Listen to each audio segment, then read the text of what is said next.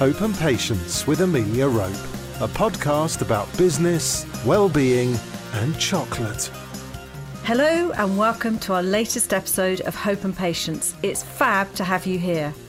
As you will be aware of by now, I see life in chapters, some of which are stepping stones, others of which push you to take a huge leap, even if you're a tad reluctant. Today's guest is a woman who made a leap from her life as a business criminal lawyer to become a founder of her highly acclaimed pottery business. Her ceramics have attracted the likes of Nigella Lawson, Ottolenghi, Nobu, the Connaught Hotel, Michelin starred chefs. The impressive list just goes on. Her classes have been called the best pottery classes in London and beyond by Condé Nast Traveller, and her students call them a clay sanctuary. With two studios in East London, she's assisted by her team of up to 20, along with her loyal canine companion, Mr. Alfie Perkins. She is the lovely Danish ceramicist and designer Stina Dulong, founder of Scandihuus. So, time to introduce our guest. Hello, lovely Stina. Hello there. What an introduction. Thank you.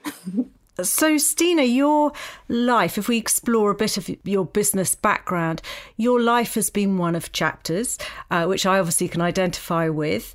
What made your you question your life direction and your why, and transform you from your last chapter of the world of criminal law into ceramics and founding Scandihus? God, it's a very good question. Um, and I feel like the the more time passes, um, it's almost like the answer to this question gets more and more blurred. But I think, in essence, I was going through life almost feeling like it was happening to somebody else, and I was feeling like I was performing a role that I performed very well, but it was a role that was written for somebody else. It wasn't my place in life. So it was just this sort of constant feeling of dis-ease that it was, something wasn't quite right. Um, and, and I think that it can be very, very hard to identify exactly what this feeling of something not quite being right is because we live in a society that tells us, you know, success looks like this. And, and outwardly, you know, I was having success. I was a very successful lawyer in a good job with a good firm. And, you know, but inside it just didn't feel like that. And so, how did you go about it? How did this change happen? Well, so I guess, you know, I was coming up the escalators every single morning at Chancery Lane, just feeling like life was closing in on me. And then as, as time passed, I, I think I always sort of had this feeling that, you know, once I qualify as a lawyer, it will get better. And, or once I get this job, or once I get put on this case, it will get better. But it just never did. And I think I slowly started realizing okay, this just isn't going to change unless I do something to change it. So I started saving up money. And obviously, I was very fortunate. I was in a job where I could do that. Um, and so I saved up enough money that I knew I um, didn't have to work for a year. So my initial idea was actually just to take a year out and and I thought worst case scenario, I'll have to go back to being a lawyer, but then I'm not really any worse off than I am now. I mean, maybe I would have to take a pay cut and, and career progression wise have to step back a little bit, but you know, so be it. Um, yeah, so that's what I did. I saved up money, so I knew I didn't have to work for a year. And but then beyond that, I actually had no idea what I really wanted to do. And did you? How did you get into the ceramic side of things? Well, so whilst uh, this, whilst I was saving up money during this this period, so lots of actually really nice uh, small changes started happening because I think that once I'd made a decision, this isn't actually my my forever career. Um, I started relaxing a bit more, and and it was like I started taking life and not least myself less seriously, and and with that, I I then started finding um, joy in lots of things outside of work. And one of the things I did was to sign up for evening pottery classes. Um, and honestly, I turned up to my first class, and the, the teacher, I was quite early, actually quite nervous because I'd never really done anything creative like that as an adult. Um, so it was really out of my comfort zone. um, despite having been a very creative child. Um, but yeah, so the teacher placed a lump of clay in front of me and told me to wait. And before I knew it, I had stuck one finger into the clay, and then it just felt so good. And then I stuck all five fingers into the clay, and um, yeah, and that was it. And, and the teacher actually saw it, and she turned around to her assistant and went, "Oh my God, we've got another lost case here." and she she said later on that she had recognized the look in my eyes that she had as well first time she had touched clay. And it, and it was it was like a, a sense of belonging or a sense of having arrived at home and no turning back. So then did you set up your studio immediately and the online courses or did it all sort of just grow organically? Well, so it all grew very organically actually because I just started attending evening classes whenever I could outside of my lawyer job. So one class a week uh, turned into two classes a week and then you know um, by the time I then came to actually quitting my job, I happened to stumble across the first ever uh, UK based open access studio, which was set up uh, by an individual who's now a good friend of mine. Um, and uh, she had come back from the US where this sort of setup is very normal. It's essentially like a gym. So you, you join as a member and then you get 15 hours a week you can come and, and use the studio for. Um, and this studio, Turning Earth, uh, which was no doubt my career springboard, um, is still is still there and is very successful now.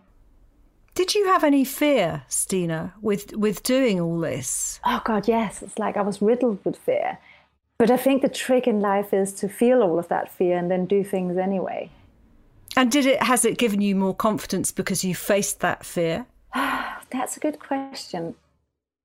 I think it has taught me to to to to be a little bit less fearful of of that feeling of fear, if that makes sense. Mm-hmm. So I don't know if it's necessarily more confidence, but it's almost like it's learning to be okay with things being uncomfortable, and it's okay with with sort of like learning to be okay with that in between place. Which is much needed today with the oh horrendous lives yes. that we're now I mean, living. I know. Thank God this crisis happened to who I am now and not the lawyer me. Yeah, I mean, I, I feel that totally is that the I'm really with this. So for the listeners, we're in the third UK national lockdown, and it is really stretching me uh, beyond sort of is stretching me into very uncomfortable places and what i keep pulling on is this resilience that i learned through having my chocolate business and the sort of shit that you're dealt basically to deal with you know day to day mm, yeah. it just you just think come on if I manage to get through that i can manage to do this but yeah exactly yeah resilience is key. So, Stina, with your um, degree and communications and sort of legal background, have they helped you uh, with elements of your business?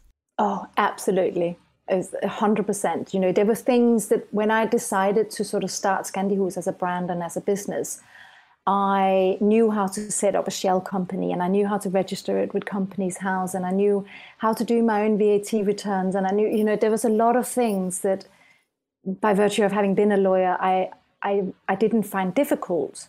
And I also think that you learn to research things when you don't know the answer because I think actually looking back, a big part of being a good lawyer is knowing where to find the answers.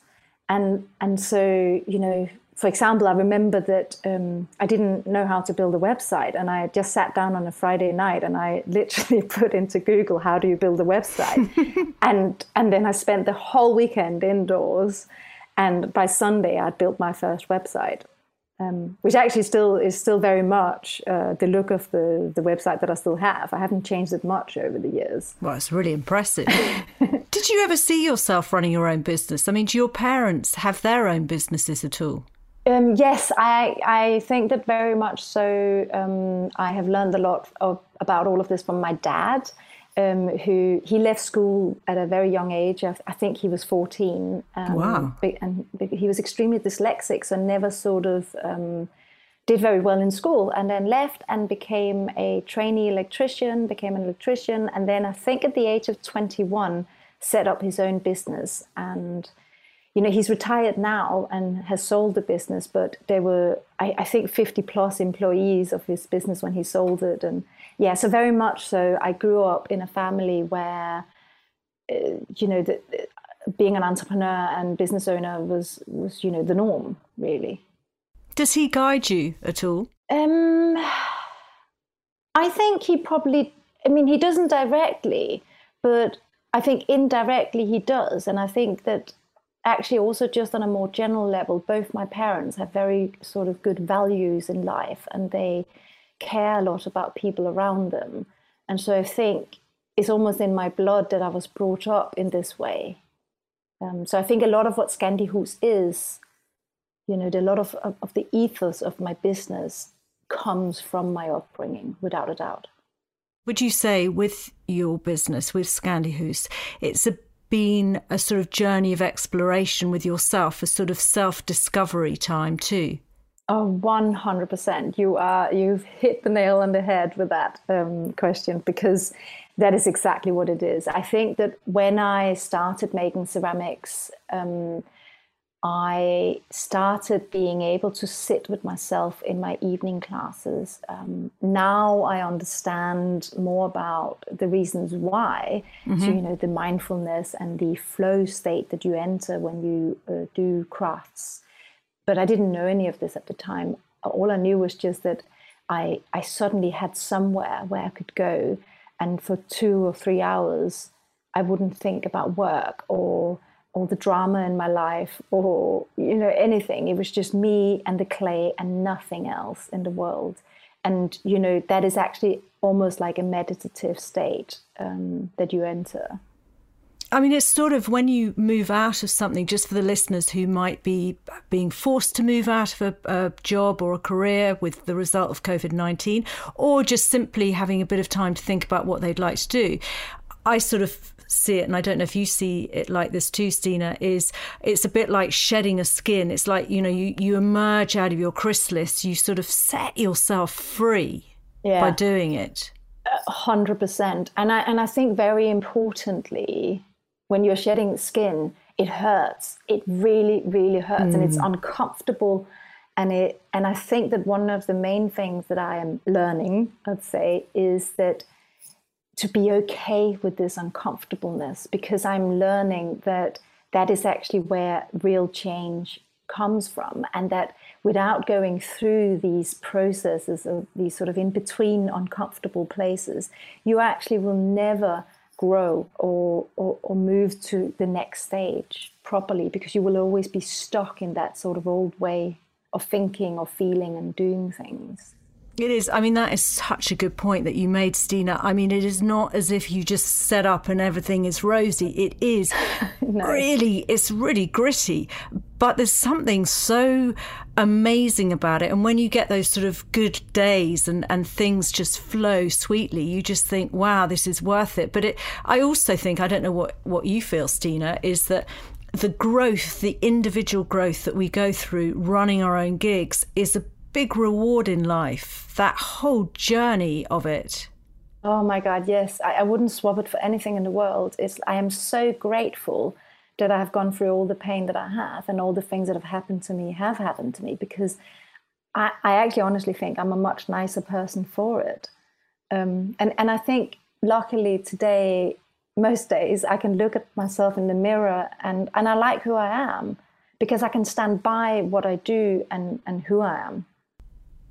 So, Stina, I know that in the first national lockdown, you took an incredibly resilient, positive mindset where you decided that you would take it as a sort of holiday as such. yeah. I can't remember how you phrased it, but that was your sort of attitude. Now we're in, as I mentioned earlier, this third national lockdown, which is pretty gruesome. How are you coping with the whole side of your business, which is mainly online courses. I know you also make fantastic pieces, as we talked about before, but how are you coping? Well, so yeah, like you said, I think the first lockdown, I spent about a week being in trauma, uh, like completely wiped out. And then I decided actually I can't control this and there's nothing I can do. So I decided to what sort of view it as the most expensive holiday I would ever be in, um, be on in my own home. And then I'd say this this lockdown, I'm actually finding a lot easier um, because I'm not scared of what the virus is anymore. We know a lot more about how it spreads and what it is. And, and I think one thing we're maybe forgetting is a little bit is all the fear we all felt mm. um, back in sort of March. And, and I don't feel that this time around. So the challenge now is a little bit more practical. It's a little bit less of an emotional challenge, I feel. Um, so what we're doing is, um, as a business, is that we are trying to move as much of stuff online as we can. So we are at the moment in the middle of. I feel a little bit like I'm starting three new businesses um, in a week. so one thing we're doing is we're making clay kits that we'll be selling with air dry clay uh, and paints that people can decorate with. And another thing we're doing is that we are having um, we're having a raffle to raise money towards rent and bills. Um, and we have already had the most incredible uh, prizes um, donated to us, including a two night stay in Wales, um, wow. a pair of earrings. And oh, how like, amazing! I mean, honestly, the most amazing prizes. And obviously, all of this will take place. You know, to stay in Wales, etc. Once we're allowed to mm-hmm. again but um, yeah, and then uh, and we are we are going to record uh, videos for um, for online tutorials, etc., etc. So there's lots of interesting projects in the pipeline, and if I'm honest, I yes, it's exhausting, and yes, uh, it's hard that we've been shut down again. But I I feel like it's what we have to do right now to protect the most vulnerable amongst us. So when I view it like that, then it becomes easier to go, okay, but then what can I do as a business owner to make sure that all my staff can keep their jobs and we can continue to pay rent and bills? Um, and in a way, maybe that's not such a, a bad thing. You know, it's, it's quite an, an exciting challenge. Well, it sounds as if you've got it really sus. So well done. I mean, that's Thank you. amazing. so, Stina, who or what has been the greatest influence and why? I have so many people who have inspired me in lots and lots of different ways. And I find it very difficult to sort of hone down on one specific person as my main influence. But I, but I think that um, I came across uh, the School of Life uh, some some years ago, and um, which was uh, part founded by Alain, Alain de Botton. Yeah. yeah, exactly. And I think the way he views life, some of his stuff I disagree with, but most of what he says, I re- it really resonates with me. This sort of much more grounded, realistic, and almost a little bit pessimistic sometimes approach to life. But it's it's sort of for me, it's it's what it's about the expectations we have of what life should look like. And Eckhart Tolle as well, who's also been a great influence on me yes. with his The Power of Now. Yep. He says very similar things that it's often the suffering that we that we feel is caused by us having an expectation of things being different from how they are. And I think this really has been one of my greatest challenges and still continues to be, which is to enjoy life for what it is instead mm. of always sort of thinking about what I wanted it to be or what I'd imagined that it would be like. You know, it's for example, I'm 40 years old now, and I had not imagined that I would be living on my own at that at this age. But the reality is, I'm actually extremely happy with the way my life is right now. But it's just not how I had imagined that it would be. Um, and I think that if you can learn to to stop sort of focusing, uh, letting your brain focus on on what you thought you wanted or what you think will make you happy, but instead actually sort of enjoy the here and now and appreciate the things that you do have, there'll be so much less suffering inside of all of us.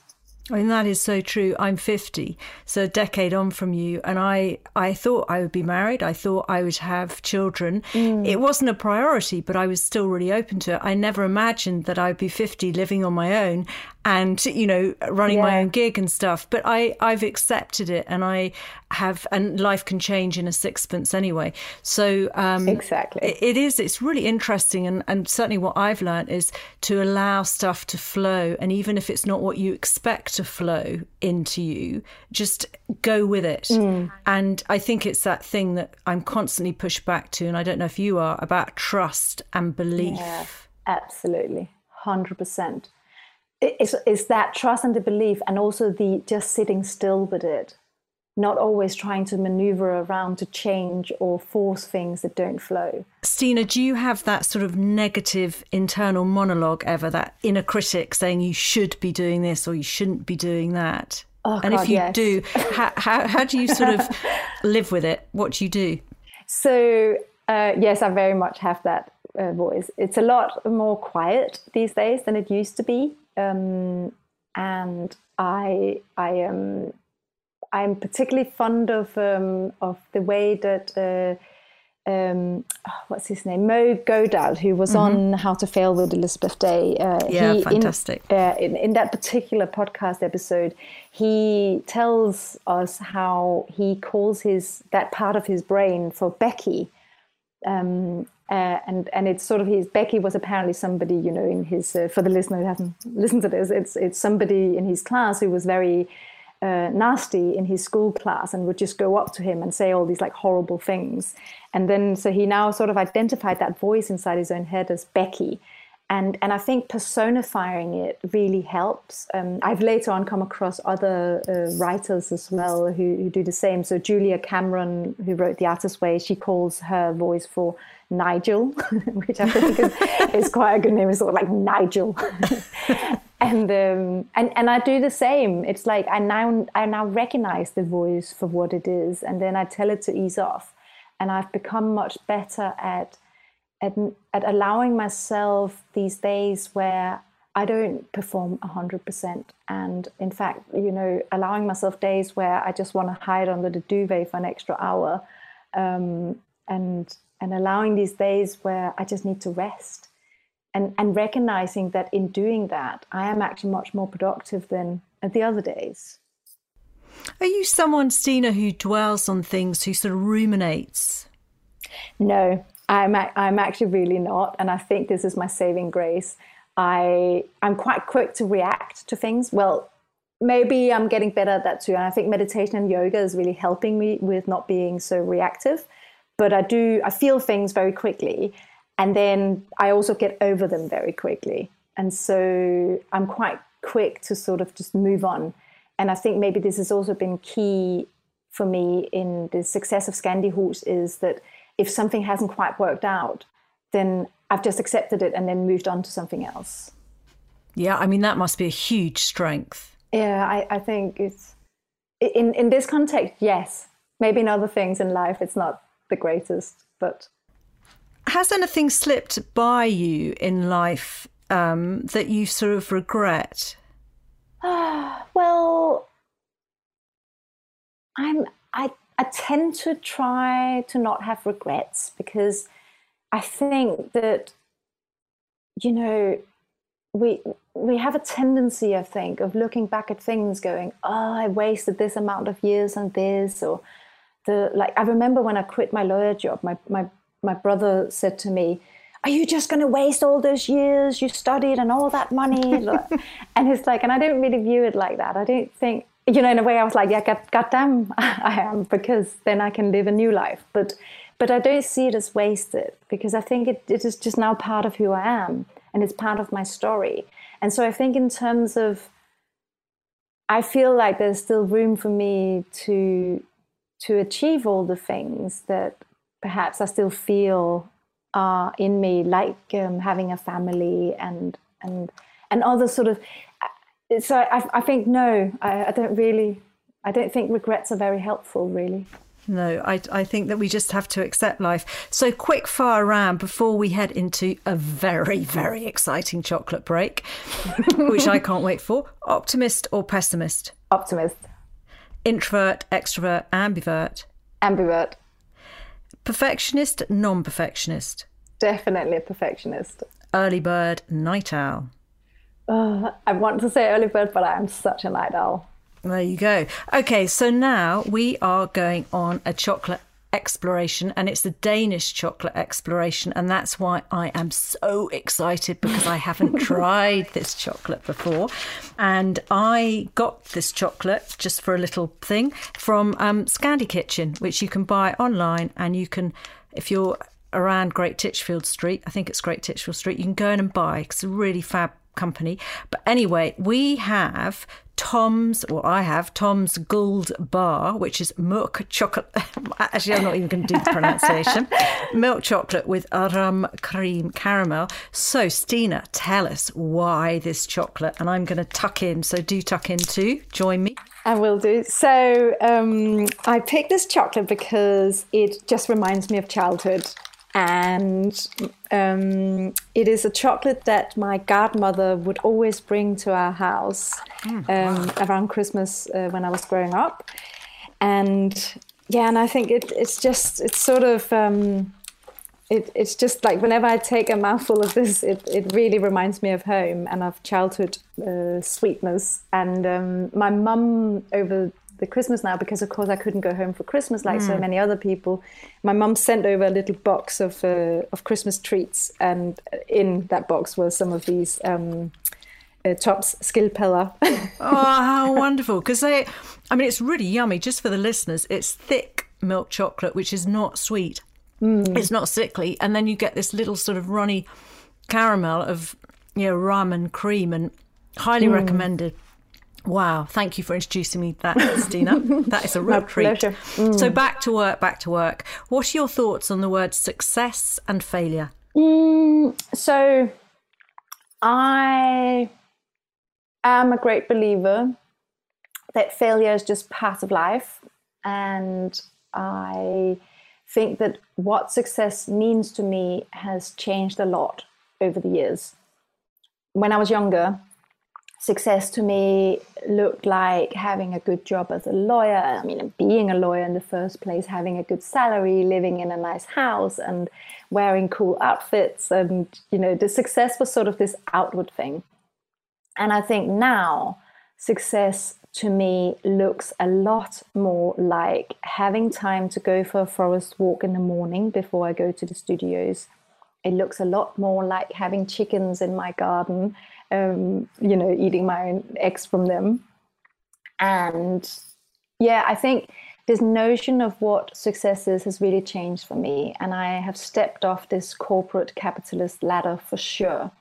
Um, and I think for me, not being stressed all the time and actually having time to be present with the people around me, that's success. And your definition has changed because of Scandihus, is that why? 100% but I, I, do think that part of this this ease that i was feeling when i was uh, younger and in my lawyer job part of that was this. It was it was this thing that everybody was telling me you're so successful. And yet i didn't feel successful. I didn't feel like that was that was success. And so i think what i did in quitting and in and in finding a new path was that i created what to me is a successful life. And failure, Stina? Well, um, I think I'm a big fan of. Uh, again, I, I, mentioned it already, but the the podcast "How to Fail" because I I think failure is actually great, and my failures very much so have very often uh, led to successes. Because you know, in a way, I failed to be a lawyer because I I couldn't continue doing it. It was slowly killing me inside. And so the very fact that I failed at that then opened up a door for me to do what I do now. And for any listeners who haven't listened to the podcast Stina is referring to, How to Fail by Elizabeth Day, it is a must to listen to. So do um, find that and download it.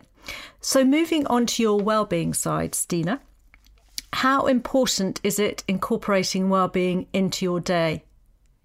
Really, really, really important. Um, I think that it's another thing I've learned over the years is I think self care for me used to be something where I would take a break away from my life, basically because my life was unmanageable, um, to do self care. So you know it, it was and, and often self-care was things i was i would purchase you know it was like a salt bath or a day at the spa or, yeah. and whereas exactly.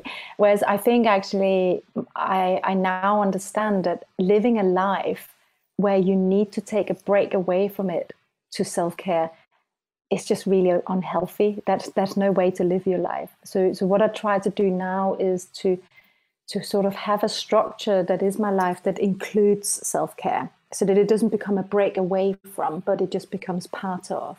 And sometimes self care is really ugly. Sometimes self care is doing my business accounts.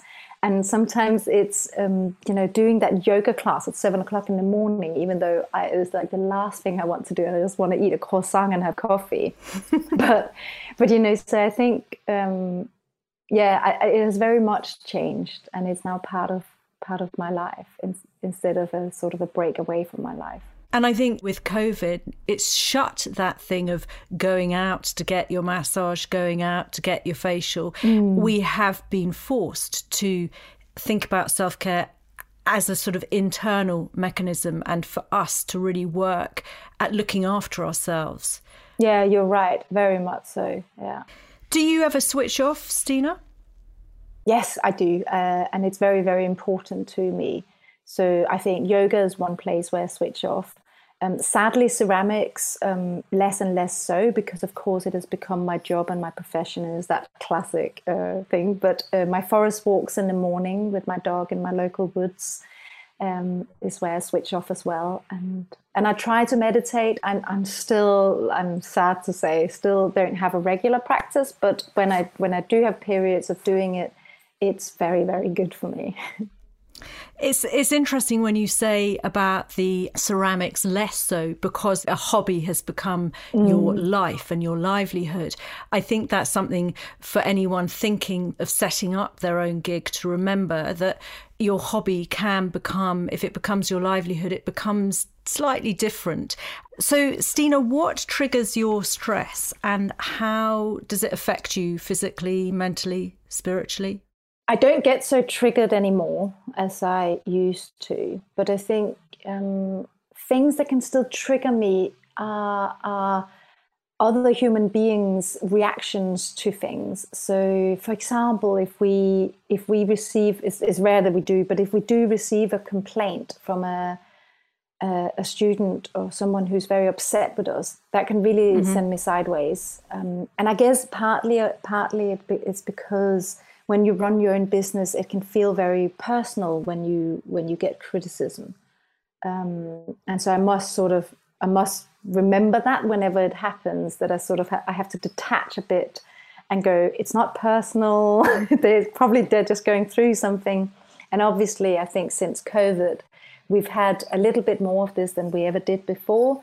And I think it's it's probably a lot to do with many human beings not knowing how to sit with this pain that we were talking about earlier, and so they spew it outwards. It's, it's um, and I think unfortunately a lot of businesses like us have been on the receiving end of this distress and pain that people have been feeling.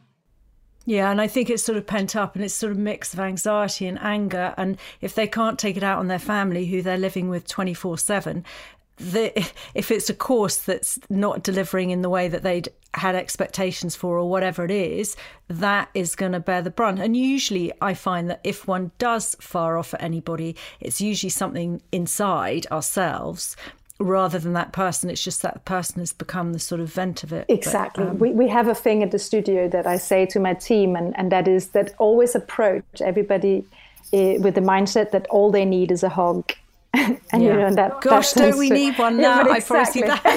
that's top of my wish list. I saw something on facebook and they someone was saying oh what i'd do to lie on a beach. And i just said what i would do for a hug. I know right i mean hugs are like gold dust right?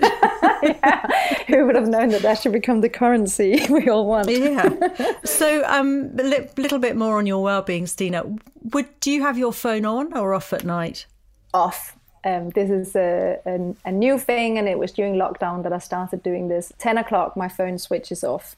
It's actually. It's Do you feel much better for it? Oh my god, it's, it's the best. Yeah, and it's a setting, so it does it automatically. Ah, discipline. Mm-hmm. If we sort of hop onto music and reading and all those sort of things, what music makes you feel good and what book would you miss if it wasn't on your bookshelf? Mm, music that makes me feel good. Um, I have a lot of music that makes me feel good. But I, I think um, I actually I made a set of playlists for a friend of mine uh, during the first lockdown. Who we we basically had a telephone call every single morning where we would drink a cup of tea together and then have a catch up just for half an hour. And yeah, and really and it really got both of us through the the lockdown. And um, and she during those calls she sort of um, told me that she finds it very hard to express anger and so I, I made a playlist for her, uh, which was all these songs that were going to help her express some anger inside that she was feeling. Wow! And um, and then these playlists sort of continued, and um, and then there were happy ones and sad ones, and uh, and I'm a little bit obsessed with making playlists. So I think music just features a lot in my life, and and it, I couldn't really pick like one particular uh, sort of thing. But a, a go-to for me that always makes me feel comforted is Neil Young's Harvest. That's an album yes. that I go back what to. What an amazing I know, album! Again and again and again. It just it never gets old. okay, and what book couldn't you live without on your bookshelf? Um, so I actually think I mentioned it already, but I think Eckhart Tolle's The Power of Now was one mm-hmm. of these books that smacked me in the middle of the head and has really sort of helped me change into who I am today. So, Stina, with more and more people being propelled to rethink their working lives, what advice would you give to people who are now thinking of starting up their own business? Yeah, so there's so there's so much entrepreneurial advice out there, and I think that one thing for me is the the importance for me of remembering that had it not been Skandihus, it would have been something else. Mm-hmm. And that there wasn't just this one thing out there for me that was the key to my happiness and my success. Um, because actually, the key to that was within myself. And it, it, was it was like we touched upon earlier all of this has been much more about an internal journey than, in, than an external one. Obviously i was lucky to found something that set my heart on fire like ceramics does. But it could have been other things too. There are other things in my life that set that set my heart on fire too like cooking or yoga and you know and so i could maybe have started a cooking school i could have set up a Danish cafe, or I could have started a you know a yoga studio, or whatever. It could have been so many other things, and I think that is remember like that is really important to remember that there's not just one thing out there that is the key to our happiness. That's a really good point. I, I think when you're ready, you're ready, and it will find you. A chocolate found me. I would never, ever have thought of a chocolate business. So, finally, Stina, where have you had to have most hope and also dollop loads of patience in your life? So, hope is probably a key phrase for so since quitting my lawyer job, I have just had this sort of sense that it will work out, things will be okay. And I think if we don't have hope, I mean, God, really, what what are we left with? Um, but then I think particularly hope has been important again throughout this whole pandemic. Um, you know, a hope that it's not always going to be like this, a hope that things will change, and a hope that maybe in some ways this has been a healthy thing for, for many, many, many people, and we are being asked to slow down and reassess how we're living. And appreciate everybody. Exactly. And appreciate all those things that a capitalist world is telling us is not important, um, like hugs. Yes. yeah. I know. um, and patience is probably uh, something I've mostly had to exercise in being a boss.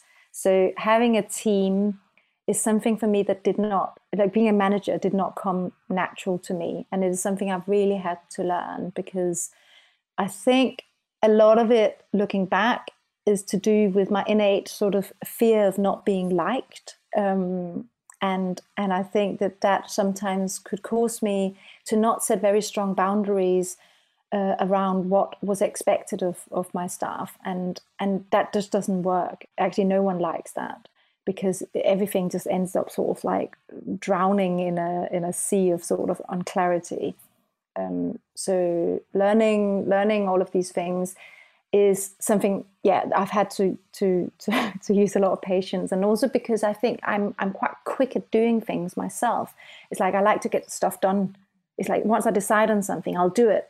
And so so having the patience to allow other people to do things at their pace has been something i've also had to learn. But again i think yoga meditation and all these other life changes i've made has, has helped me with this. So what's in the pipeline? Where can the listeners find out more about your work and the classes that, when times pick up again, they can sign up to? And also, um, would you share about the amazing um, pottery taste classes for frontline workers where we can donate £20 to give these incredibly amazing selfless souls the chance to escape into clay um, yes. So, well, so just the first thing first, the, the, the website is uh. And then my Instagram account, Skandihus underscore London, is also a very good place to, to sort of follow along and see some of my work and, and get information about what's happening at the studio.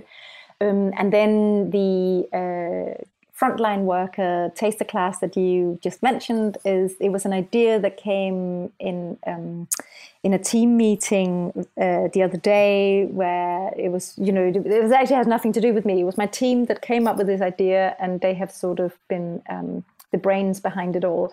And I was nearly in tears when when they agreed to do this. But basically every single Skandihus teacher has agreed to donate an, a couple of hours of their time to teach a class uh, for key workers who, let's face it, are the real heroes of this crisis and have just, you can't imagine what they have endured over the last year or so.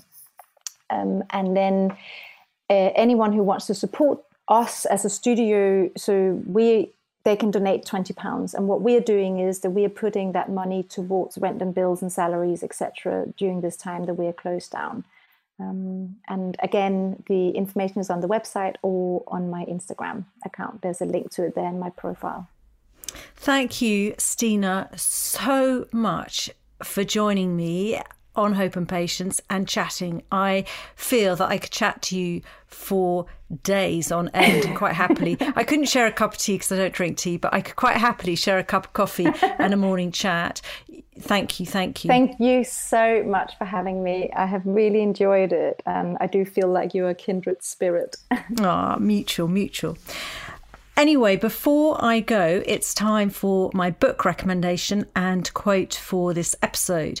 So, the book is by William Fiennes and it's called The Snow Geese. And this book was triggered by um, a series of hospitalizations that William went through in his mid 20s. And uh, it, they were followed by a long convalescence due to Crohn's disease. And Fiennes has a hunger for something new and the desire for the freedom to move. And this book becomes something so much more than the migration of snow geese. You've got to read it to discover it because it is just incredible. And the quote is by actually the Formula One racing driver, Sebastian Vettel. Sometimes you need to press pause to let everything sink in. A huge thank you for finding the show. I hope you enjoyed the chat. Don't forget to subscribe to get the latest episode. And if you're enjoying the show, it would be truly fab if you could rate and review it on Apple is the is the review area or better still, share it with folk who may value a gem or two. Any book recommendations, quotes, songs can be found in the show notes and on the website too. Until the next time, however tough these times get, keep that very special inner sparkle you have shining. Hope and Patience with Amelia Rope. Join the conversation at hopeandpatience.co.uk. Find Amelia on Facebook at Hope and Patience or on Twitter and Instagram at Amelia underscore Rope.